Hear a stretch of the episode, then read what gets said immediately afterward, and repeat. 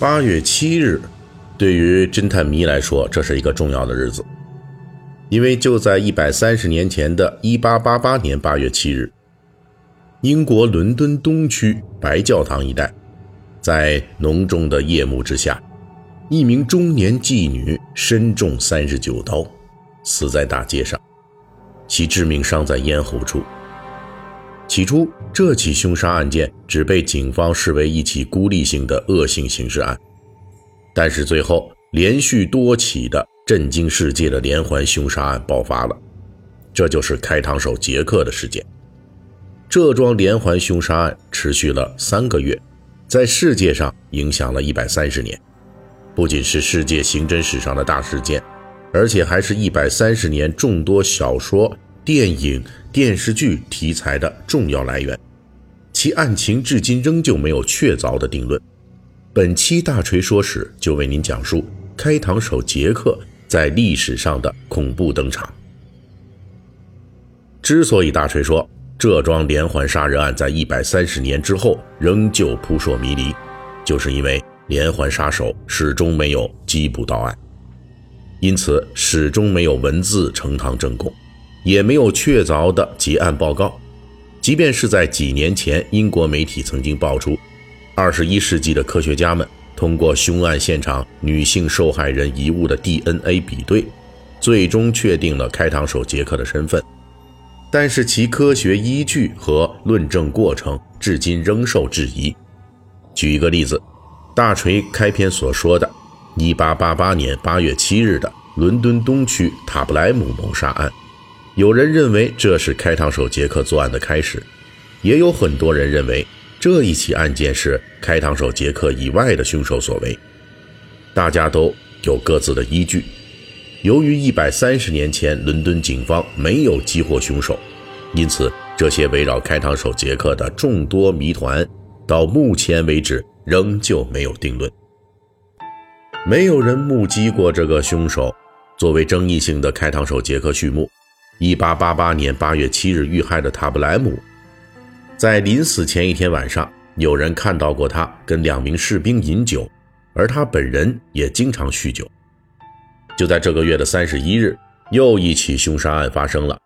这次的受害者是尼古拉斯，她也是一名中年妓女。同样是凌晨时分，她被发现死在白教堂附近的街上。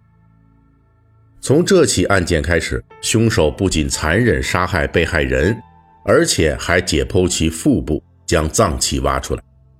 由于考虑到咱们这个节目被和谐的可能性，所以在这儿呢，我们就不再详细解释这个案情的细节了。总之啊，就是凶案现场极其的血腥残忍。八天之后，在汉伯宁街，妓女查普曼的尸体又被发现了。查普曼的死因和犯罪手法与尼古拉斯如出一辙。在凶案发生的那天凌晨五点左右，凶案现场附近的一位居民起夜去外面公共厕所的途中，听到了有女子的说话声音，随后隐隐约约有人体撞击篱笆的声音，这些并没有引起他的注意。这时候，如果他探头往街上看，他可能会与凶手面对面，但是他并没有这么做。他上完厕所之后回家了，因此这起凶案仍旧没有任何目击者。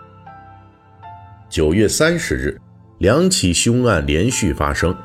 两名女性斯特莱德和艾德沃斯被发现横尸街头，其中艾德沃斯案的犯罪手法和解剖现场与之前查普曼和尼古拉斯遇害案的细节手法高度相似。而且在艾德沃斯案发生前后，有人在案发现场附近目击到一对男女经过，其中女方被怀疑是被害人，而那个男人是个中等身材的小胡子年轻人。但是这个目击者的证言没有获得其同行伙伴的作证。由于手法高度接近，而且被害人从事职业高度重合，警方终于认识到这几起案件可能是。同一个连环杀手，出于某一种相同的犯罪动机，在持续杀人。开膛手杰克之所以成为后世一百三十年间举世闻名的谜案，不仅是因为这些犯案中的手法极其残忍，现场惨不忍睹，更是因为开膛手杰克在持续案件发生时，一封又一封向警方公然挑衅的信件也悄然而至。比如九月二十七日，也就是三十日双女被杀日之前，伦敦当地的通讯社收到一封自称是连环案凶手并嘲笑警方的手写信件。这封信的落款是九月二十五日。该信有两处细节引起了轩然大波。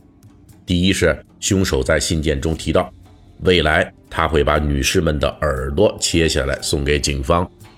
而正是这一点在五天后的爱德沃斯凶杀案中出现了。第二就是凶手在落款中自称“开膛手杰克”，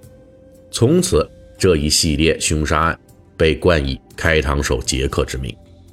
虽然这些手写信件都被保留至今，但是由于这些可能的凶手信件过早的在媒体上曝光，结果导致当时就出现了类似信件的模仿者，这直接导致后世的人们甚至无法判断哪些信件是真实的，哪些是模仿的，哪些是恶作剧的。就在媒体和民众高度参与到警方破案过程中，甚至引发了集体讨论的时候。十一月九日，又一桩凶案发生了。妓女凯莉被发现死在自己租住的住宅内。虽然这次的行凶地点不在大街上，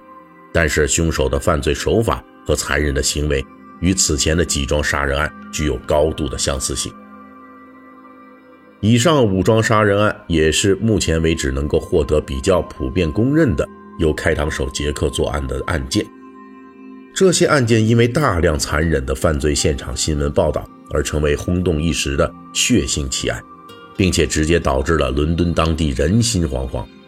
在几起凶杀案前后，都有其他妓女声称自己遭到了开膛手杰克可能的袭击。这些凶案的共同特征显示，开膛手杰克是一名极度凶残的杀手，具有对妓女人群特殊的憎恨。而且很可能受过人体解剖学的培训，但是因为这些遇害者之间除了职业相同、被害现场相似之外，严重缺乏交往人群的重合，而且当时伦敦东区这类妓女人数众多，管理异常混乱，因此警方在进行凶手排查时颇有大海捞针之感。但是也正是在凯利遇害案之后，开膛手杰克似乎。突然消失无踪了，再也没有类似特征的谋杀案出现。一直到四年后的1892年，伦敦警方宣布停止对开膛手杰克连环杀人案的调查，凶手和凶案都没有再出现。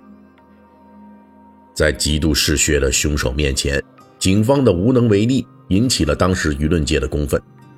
伦敦警方的这些无能表现是有其客观条件限制的。比如，当时伦敦警力严重不足，伦敦东区移民众多，治安条件恶化，以及最直接的，当时法医技术尚处在萌芽状态。伦敦警方的法医实验室要在开膛手杰克凶案发生半个世纪以后才建立。当时的警方对凶案现场的证据搜索采集存在大量的漏洞和盲点。历史上的开膛手杰克。作案时间三个月，却成为了世界范围内一百三十年的话题。那么，开膛手杰克到底是谁？一百三十年来，开膛手杰克又导致了哪些事件？我们下期继续为您讲述。